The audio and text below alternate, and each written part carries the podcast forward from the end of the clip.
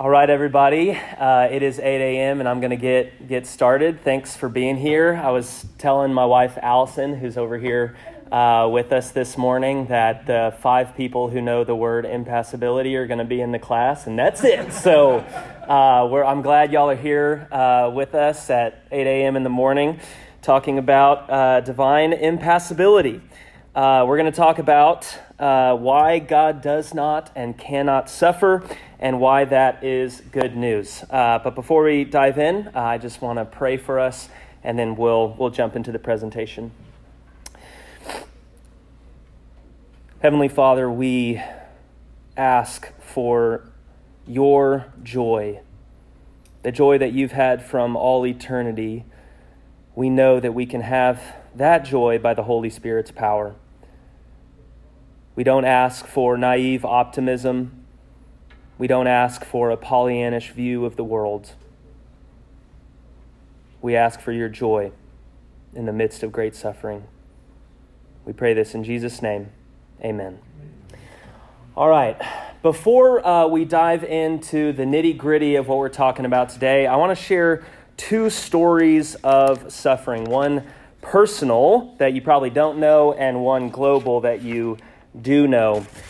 Before I talk about God and suffering, I want to share with you that my wife and I went through a very difficult time of suffering in February of 2021. Uh, we got pregnant during COVID, like I think actually a lot of people got pregnant during COVID.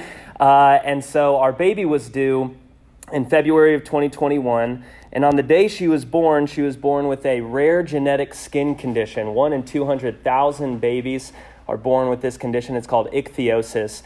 And so when, when, uh, sh- uh, when she was born, they immediately took her to the NICU. Uh, no, none of the doctors in the NICU had ever seen uh, what she had. Um, and so for 12 days, they had to slowly um, apply Vaseline to her skin for this kind of shell to, to come off of her body. And as you can imagine, for brand new parents, this is our first baby. Uh, that was not what we were expecting. Um, I remember going into uh, her room with her little isolette and seeing her uh, in this in this kind of container to keep her skin moist. Um, and one of the nurses saying, you know, she's not she's not feeding well right now. And and if any of you are parents, you know the the fear and terror of that moment. And it was one of the darkest times in our life. And it was so um, it was for me just kind of being plunged right into suffering, so personal um, and so tragic. Now, fortunately, we were able to leave after 12 days, and she's doing great now and is healthy, but she'll live with that skin condition for the rest of her life. And we don't know how much she will suffer because of, of her condition. Uh, this global story, I don't have to tell any of you. You know, uh, you know this. Um, this virus, COVID, spread into a global pandemic, killing countless people, infecting so many more, shutting down countries and economies. So I want you to know before we talk about God and suffering, I have suffered, this world has suffered. I am not clueless to the experience of suffering, okay? Uh, th- this question is not abstract for me. It's not an interesting theological question to me. It's so much more. Uh, this, this question mattered to me when I was in the NICU with my daughter who wasn't, who wasn't eating well. Okay? All right. Um, when we suffer, I think we tend to ask, is there any good news? Right? In the midst of this suffering, is there any gospel to preach or to hear? Um, and I think one answer that was very prominent in the 20th century is that the good news when we're suffering is that God can and does suffer. Um, so, this, uh, I'm just going to be a historical nerd for a second, but this is actually where we get some of our words like patient, the Latin root pati, P A T I, is where we get, you know, a hospital patient is one who suffers. Um, the Latin word passio means to suffer. This is why we refer to Christ's suffering and crucifixion as his passion, okay? So, so according to some theologians in the 19th and 20th centuries, the good news is that God is passible. He can and does suffer with us. God suffers in himself in his eternal divine nature. In in, uh, in my undergraduate program, this was something that we were told to, to say in a hospital room with someone uh, who was suffering. God knows what it's like to suffer. This should be encouraging. One of the key words that these theologians would use is, is solidarity. God experiences solidarity with us. God is with you in your suffering because he suffers too. Okay, so this, this was one response, very recent in church history in the 19th and 20th centuries. And I think the, the primary kind of existential motivation behind this was great examples of suffering in the 20th century. Um, so after the Holocaust, theologians were wondering is there any good news? And their good news was God hangs on the gallows with the Jews. God suffers with the Jews in the gas chambers. Liberation theologians from Latin America, black theologians from the U.S., said this is the good news. In light of all the racism that is institutionalized in Jim Crow laws and slavery due to oppression from authoritarian governments in Latin America, the good news is that God suffers with the oppressed and the marginalized.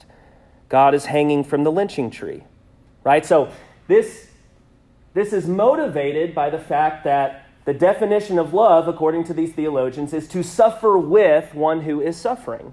And I think that's very intuitive for a lot of us we believe that compassion means to suffer with. And if God is a compassionate God, surely he must suffer with us. So, this doctrine of a God who suffers begins with the immense suffering of people, whether it's women at the hands of sexism or the poor at the hands of the rich, black Americans at the hands of white Americans, Jews at the hands of the Nazis, and then moves to the, the love of God. God loves those who who are suffering. And because he loves those who are suffering, he suffers with them. He comes alongside them and mourns with those who mourn. So, any kind of theology that says that God does not suffer means he doesn't truly love us. That's what these theologians would say. In fact, some would go as far as to say he is unloving, he is static, he is apathetic, even a monster. Okay, so I bet for some of you, you might agree at this point. That's, that, that sounds right to me. And I think for a lot of Christians, um, this seems very intuitive. And I think that if there's any case for a God who is passible, this is it. This is the best case on offer. So, why should we question passibility? What's not to love about a passible God? Well, the fact is that the vast majority of theologians before the 19th century believed that God was both impassible and loving.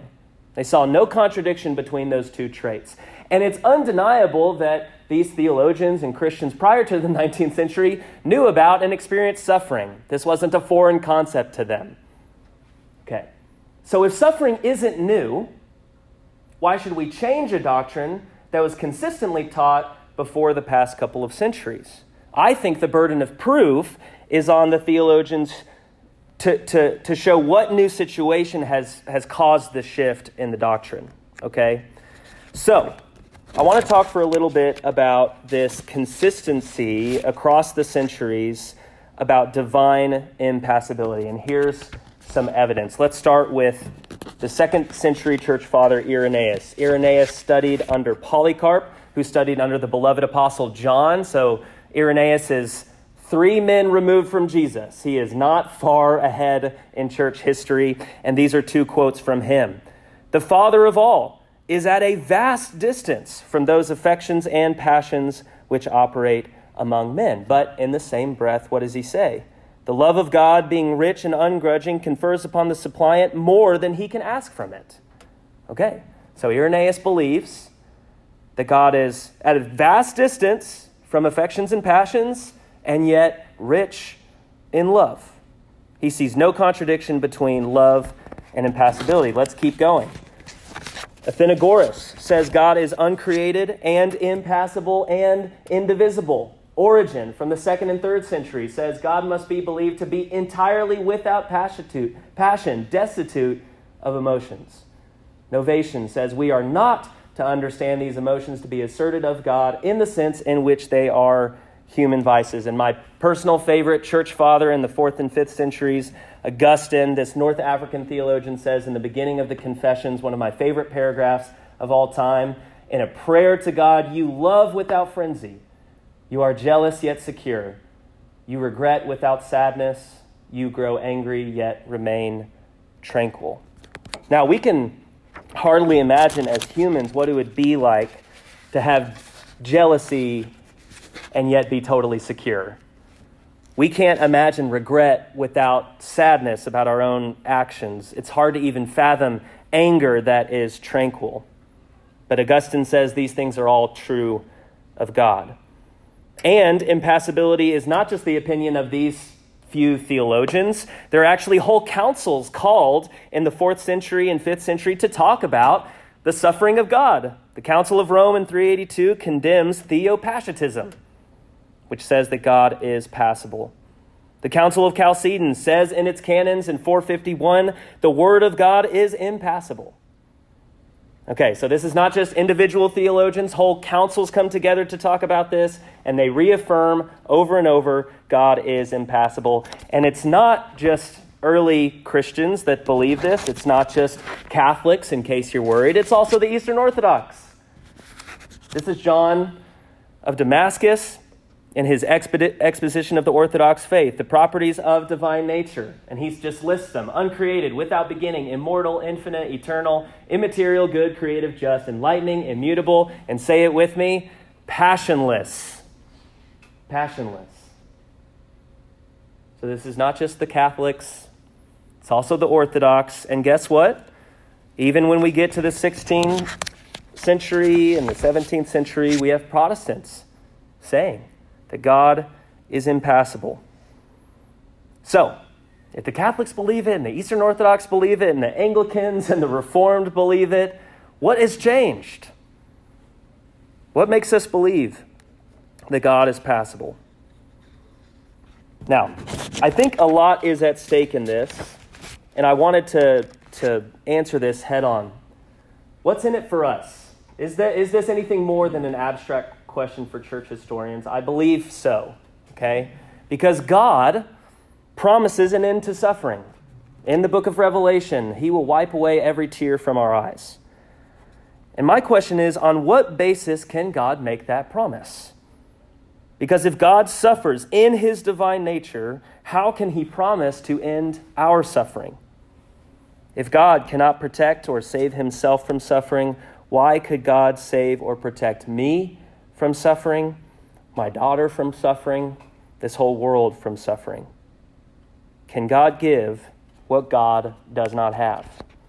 I think those are the stakes. But alternatively, if it's the case that God can only give what God has, if God has infinite, invincible joy, if God does in fact give us his joy in heaven, then suffering and pain can come to an end. Okay? So here's how I'm going to work from here. I don't want to just say, all those people believed it, so we should too. I actually want to argue this out. So here's the plan we're going to talk about God, a doctrine of God in Himself. We're going to talk about God's dealings with Israel, specifically in the Old Testament. We're going to talk about Jesus, and then we're going to bring it all to heaven. Okay?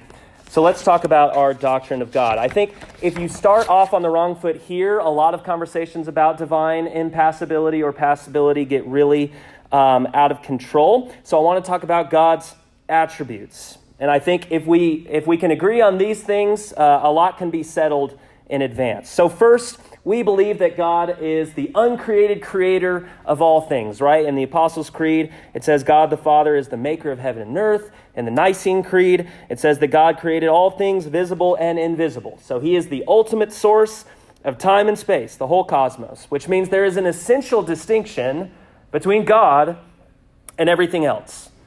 On the uncreated side, we've got God, and on the created side, we've got angels and ants and aardvarks and humans and Adam and Eve. We're all on this side. We share more in common with each other in our nature than we do with God, which means that God is almighty. God is all powerful because all things at all times, because they are created by Him, are dependent upon Him. God is more powerful than all created things, and nothing could have any power without God being the omnipotent source of that power. Third, I think that means that God is eternal. If God Himself is the creator of time, He is not constrained by time, he is beyond time. Time may pass from past to present to future, but God stays the same, which leads us to our fourth attribute that God is immutable. God doesn't change or alter his character, his promises, his nature. God can't be anything other than who he, he is. It's in his very name. I am who I am. Okay? So creatures become, we change, God just is. And I don't think this is just speculative about who God is. I think it comes and is rooted in Scripture. Malachi 3 6 says, I, the Lord, do not change. Hebrews 13 8 says, Jesus is the same today, yesterday, and forever.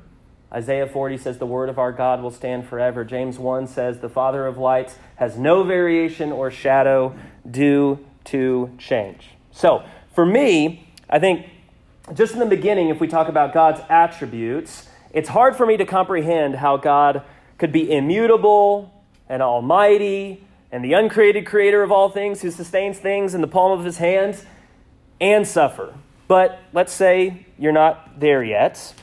I think it's really helpful to actually describe and define what impassibility is. Okay? And I think the best definition I heard uh, or read in one book is, is uh, from Matthew Barrett's book, None Greater. Okay?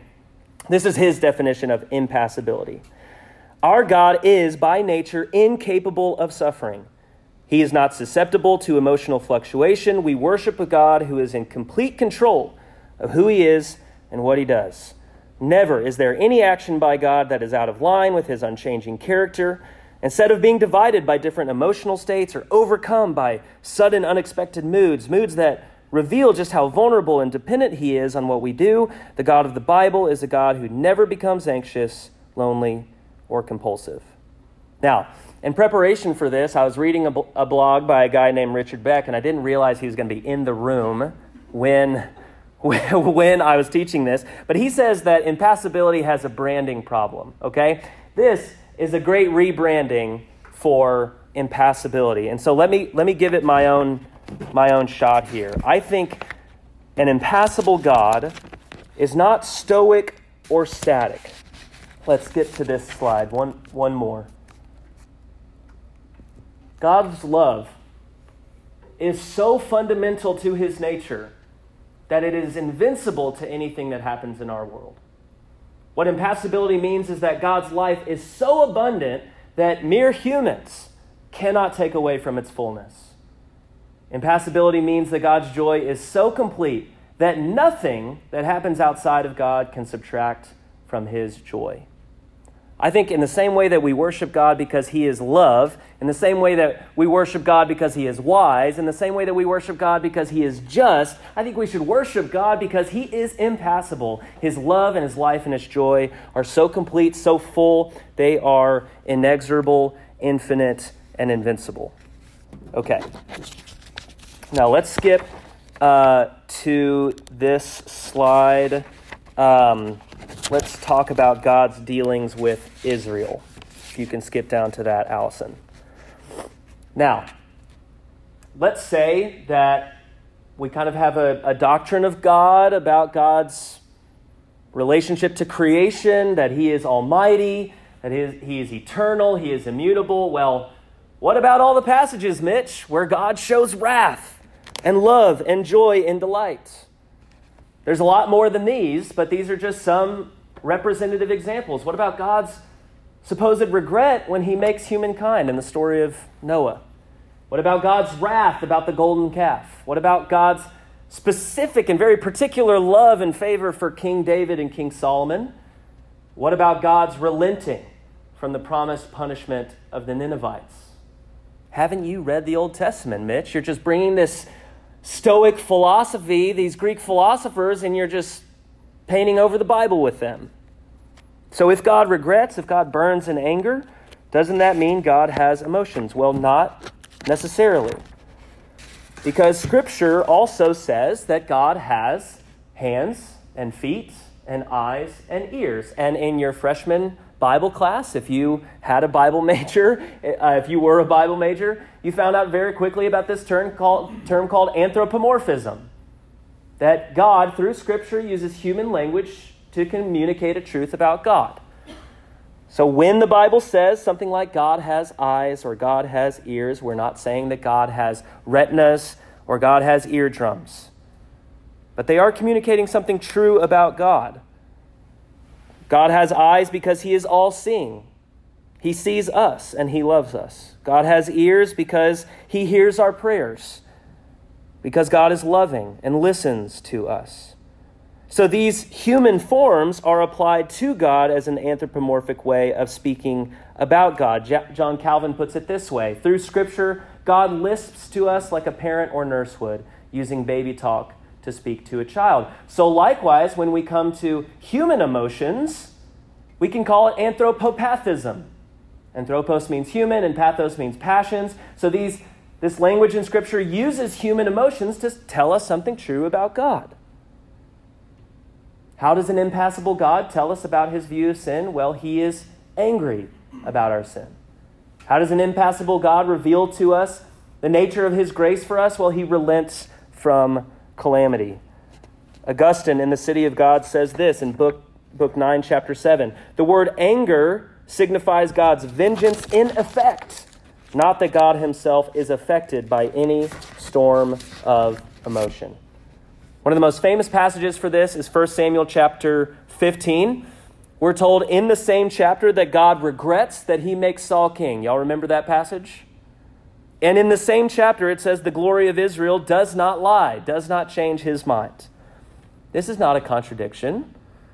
God didn't change, Saul changed. And God's unchanging justice regards Saul's change as sinful. So this is an anthropopathic way of talking about God. Now, I don't love using quotes around these because it, it sounds like I'm saying it's not true. That's not what I'm saying. I'm saying it's true in a different sense.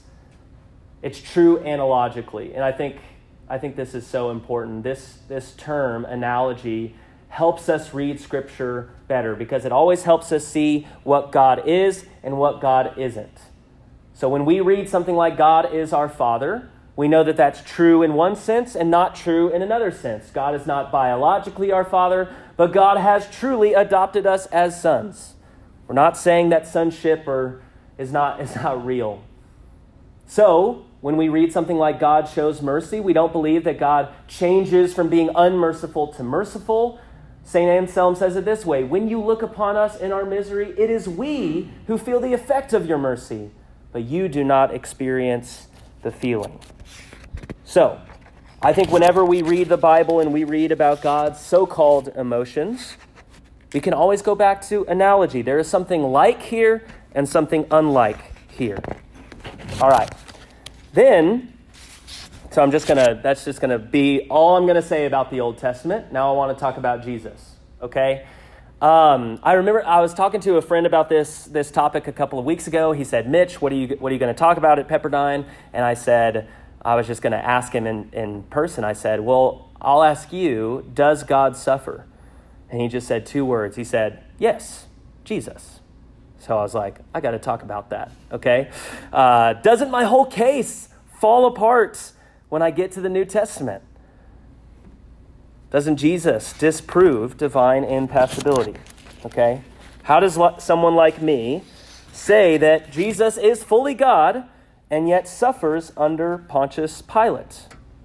Well, I think one of the most helpful things that we can do here is uh, look back to the formula of some of the first ecumenical councils of church history, and that helps us wrap our brains around Jesus and, and suffering, okay? So, th- those four, first four councils gave us this formula that Jesus is one divine person existing or subsisting in two natures. Okay?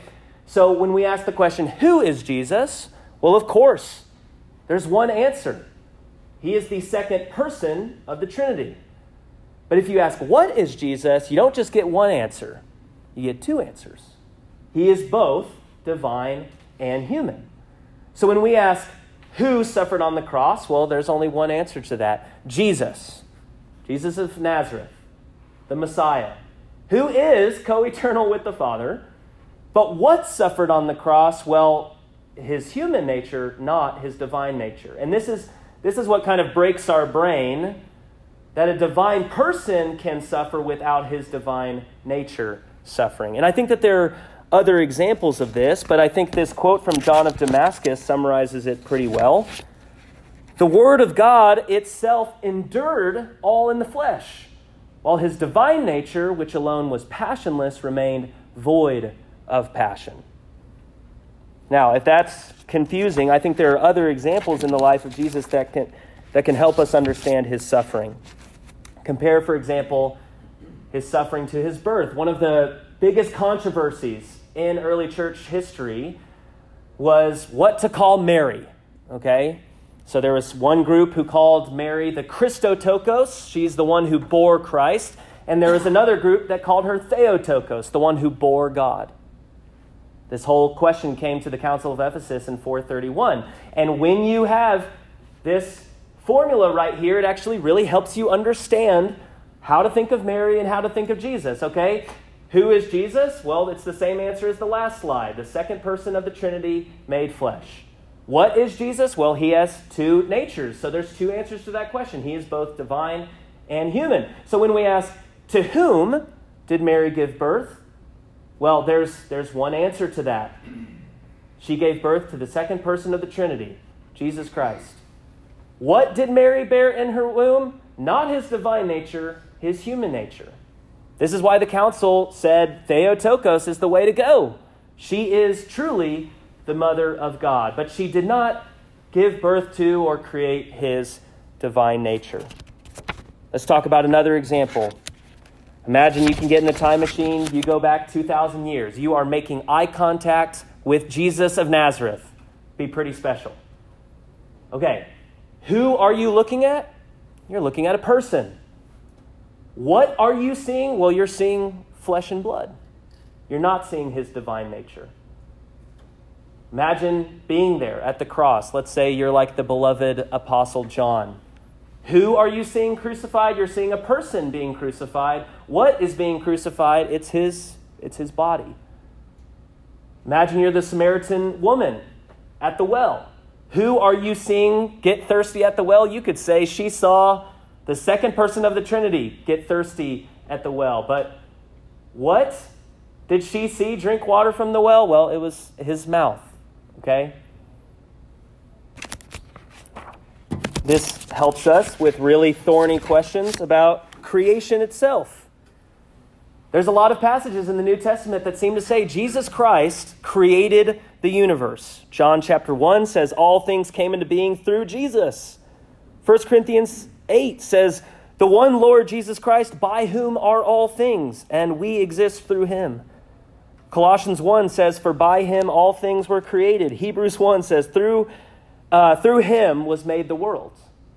Okay? So if we go back to this question, our, our answers always depend on what we're asking. If we're asking who created the universe this time, because who names persons, there's actually three answers God the Father, God the Son, and God the Holy Spirit. But what created divine, the, the universe? We're not talking about Christ's human nature, but his divine nature. This is why some of the mysteries of the Christian faith can make sense that Jesus is both the creator of Mary and the son of Mary, David's Lord and David's son, the creator of Adam and yet his descendant. Okay, now, I realize that that's kind of a, a tangent, but I think it helps us understand why Christ's suffering is not a defeater for divine impassibility. And I think that one of the problems we come up with is when we're doing theology, there's kind of a shorthand version of theology and a longhand version of theology. So it is absolutely true to say in a shorthand way, God was born or God suffered. As long as we don't mean or imply the divine nature was born or suffers. God as God cannot be born, God as God cannot suffer. But if God becomes man, then yes, he can be born and he can suffer. I think, unfortunately, though, whenever you're talking theology, sometimes it requires clarifying what you mean, and clarifying isn't sexy, right? The longhand version is is a lot more complicated than the shorthand version uh, up at the top of the screen. So, these statements are true, but we have to clarify what we mean. And I think some of the earliest church councils actually did that really well. So, at this point, whenever, I was going through this and preparing our, our lecture for today, I thought it might seem like I'm just kind of explaining away difficult truths or mysterious aspects of Scripture. But I think the doctrine of divine impassibility actually protects the mystery of our faith. Okay? Cyril of Alexandria once said, The impassible one suffered. This was kind of his, his phrase for Jesus. The impassible one suffered. Can we put that slide up? When you start to when you start asking questions about God and suffering, um, I don't think the point of this doctrine is to explain away. It's actually to protect the, the mystery of our faith. So we believe that God in himself is impassible. That's why Cyril of Alexandria said that. And when God is working with his people Israel and they are writing scriptures, yes, God speaks through scripture and his emotions, so called, are very human ways to tell us the truth about himself and, our, and ourselves. But when God comes in the flesh, all that he does is true. He truly took flesh. He was truly conceived, truly born, truly suffered, truly died, and truly rose from the dead. And yet, in his incarnation, he never lost his divine nature. He never stopped being God. That divine person has two natures without confusion, without change, without division, and without separation. One of my favorite hymns, And Can It Be, has this amazing line that says, Tis mystery all, the immortal dies. That protects the mystery, whereas I think divine passibility actually gets rid of the mystery. And actually may make you an accidental heretic. But we're not going to use that label for anyone in here or anyone outside of this room. It's just, historically speaking, these, these characters whose teachings became heresies actually chose between two difficult options, and they thought you had to choose one or the other. So Arius believed that Jesus was fully human, but not fully God. The Docetists in the 200s believed that Jesus was fully God, but only seemed to be human. The Greek word for, uh, behind this word is dokeo, which means to seem or to appear. So Jesus only seems to be human. Now, whenever we're talking about passibility or impassibility, I think we can accidentally run back into these, these heresies without really meaning to. So, anybody who downplays Christ's suffering ends up kind of being a Docetist in the 21st century. He's impassible, but he didn't really suffer. But if we say that Jesus is passible, if we say that he's suffering in his divine nature, I think we're kind of sliding back into Arianism in the 21st century. And what I love about the, the, this doctrine is that it maintains both of what either heresy rejects. So, this doctrine says that Jesus is the impassible one of the Trinity who suffered for us. There's actually a line in Hebrews that actually hints at this. In chapter 9, the author of Hebrews, whoever that is, says, Nor did he enter heaven to offer himself again and again, the way the high priest enters the most holy place every year with blood that is not his own. Otherwise, here's this crazy thought Christ would have to suffer many times since the creation of the world. So I think it's actually even veiled in some passages in Scripture. I think at the, the end of the day, this leads us uh, to talk about heaven. I actually think this is actually really, really good news. Um, if the question is that if we believe that God will wipe away every tear from our eyes, we've got to ask how. How is that possible? How did God choose to do this? And I think God is able to do that because he is perfectly joyful in himself and yet he shed human tears. from all eternity, I believe that God is perfectly happy, totally blissful in himself. And because of our sin, we brought great misery upon ourselves. Out of his infinite love, God became one of us to end our misery. And he truly shared in our pain as fully man, and he wept human tears at the tomb of Lazarus and over the city of Jerusalem. But God was never and will never be sad in his divine nature. But for the joy set before him, Jesus wept so that he could wipe away every tear. I think this is one way of stating the whole gospel. The impassible one suffered for us. Because here's why this really matters to me we need someone to do more than just feel our pain. We need someone to conquer all of the causes of our pain. We need someone to do more than feel our pain. Which is why I think that word solidarity, it's true. I have nothing against it.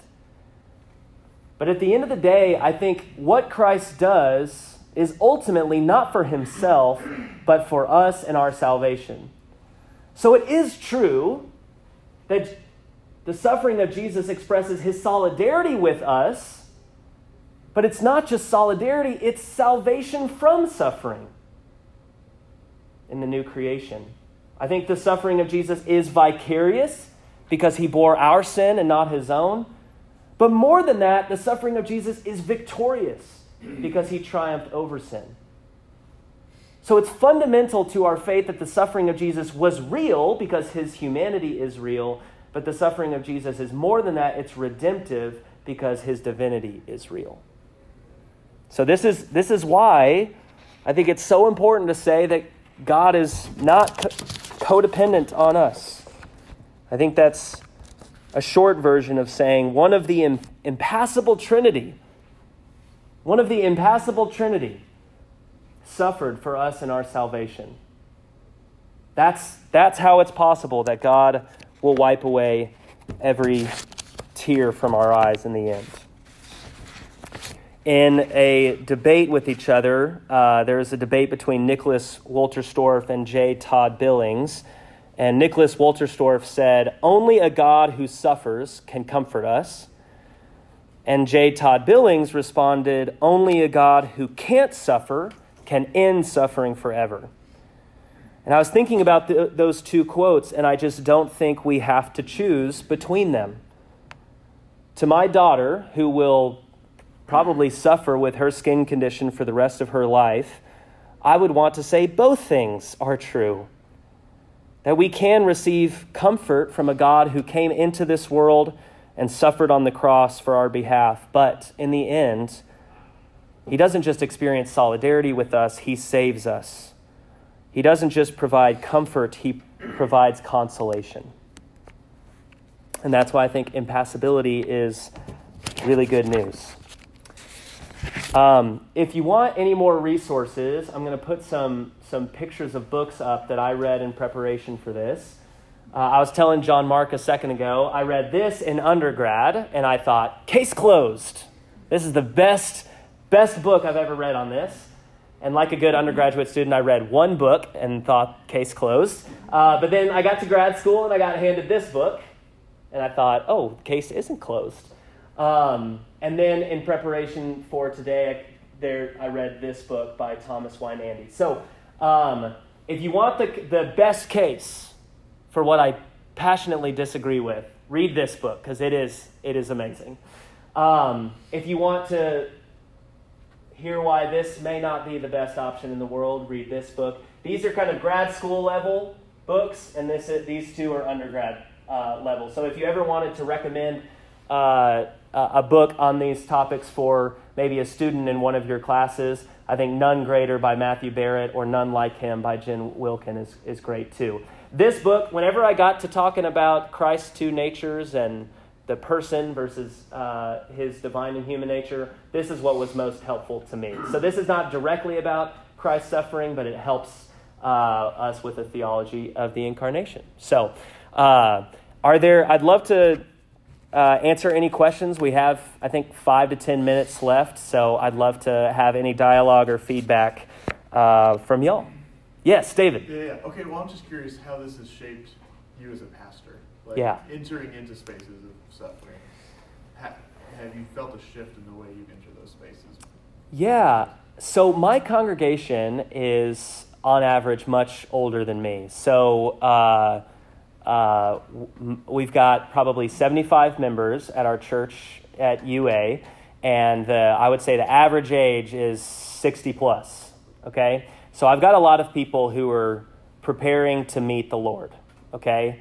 And we can have some very serious conversations where I'm sitting next to someone in a pew who is 84 and wondering, you know, what's going to happen to me. And I am unapologetic about saying, by grace, you're going to go to heaven and your suffering and pain is going to come to an end. That's good news. Um, I think there's kind of been a shying away from heaven talk because we don't want to say, I'll fly away, and we don't want to be escapist from the world. But I am unapologetic about saying, y'all are going to go to heaven, and it's going to be better than this. Um, so that's, that's how it's helped me um, as, as a pastor. So, yes. So, Mitch, so your my congregation is much, much younger. Okay. So that heaven's a long way away. It is. Is there a pastoral response for comfort in the right now Yeah, I, that theology of impassibility? Yes. So I would say um, I think it's sometimes a false choice between solidarity and salvation. I think some sometimes we focus on the gospel as you know maybe in older you know generations of Church of Christ folks they grew up on the the promise of heaven, um, and I think a lot of younger folks are comforted by God experiences solidarity with us in in the now.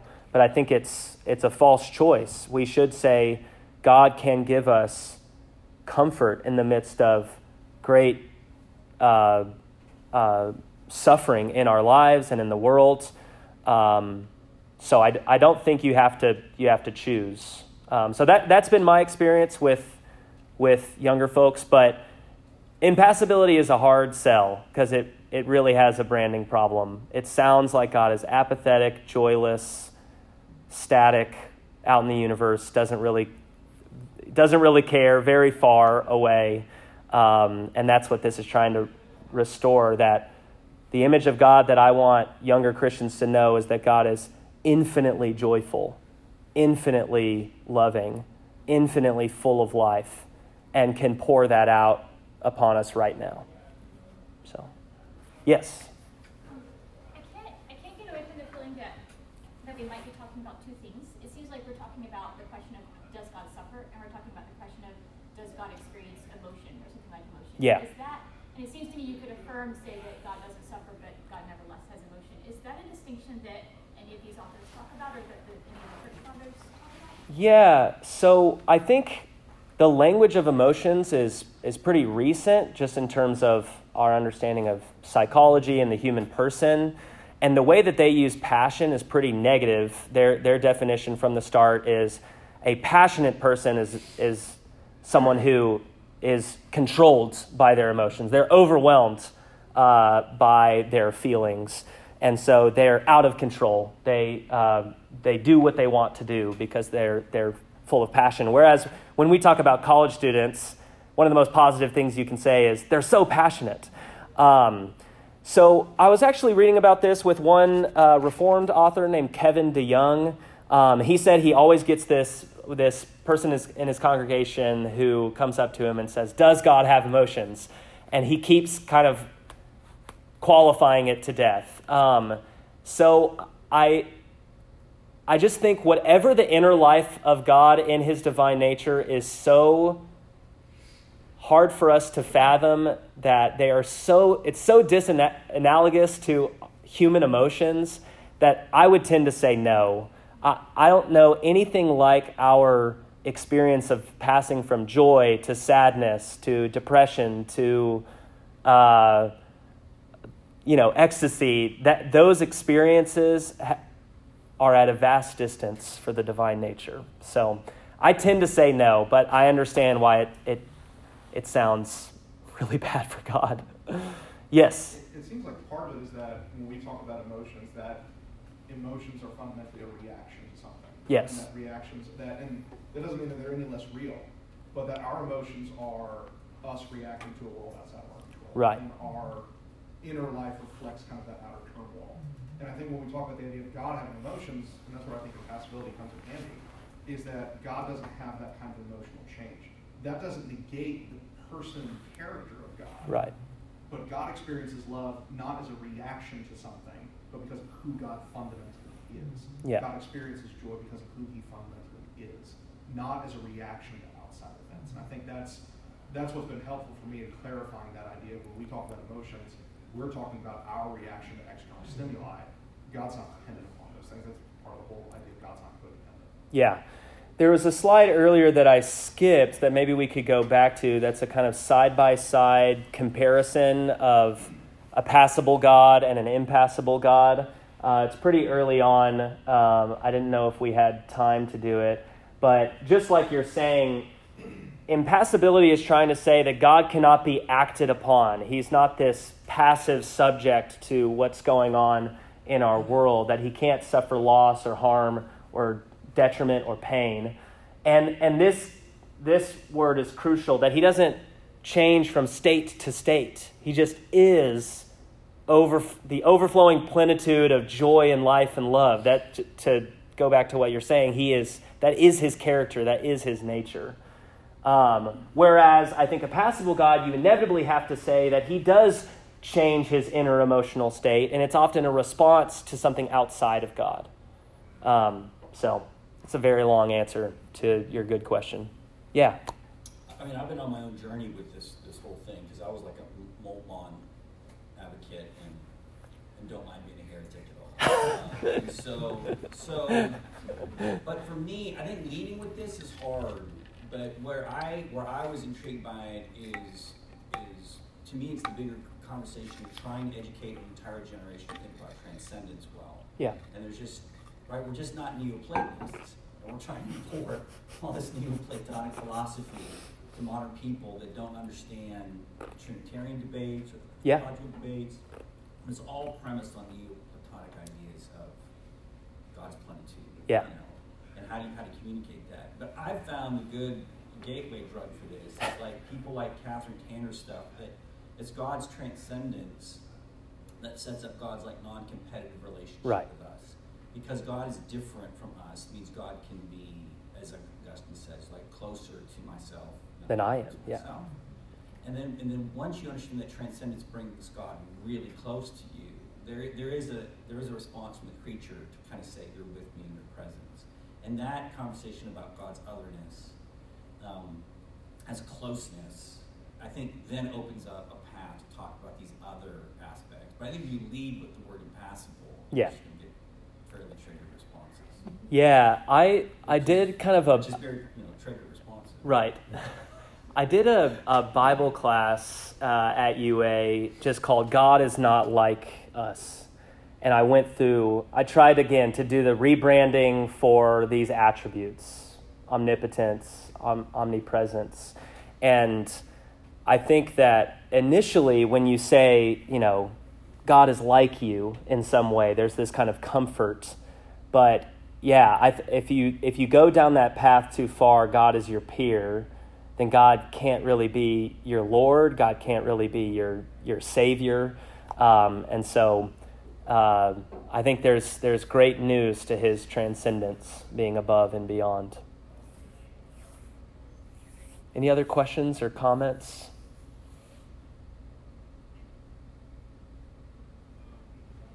I do have a question. Yeah. How do you do the Hebrew text, right? That we, we have a high priest that is now sympathetic to us.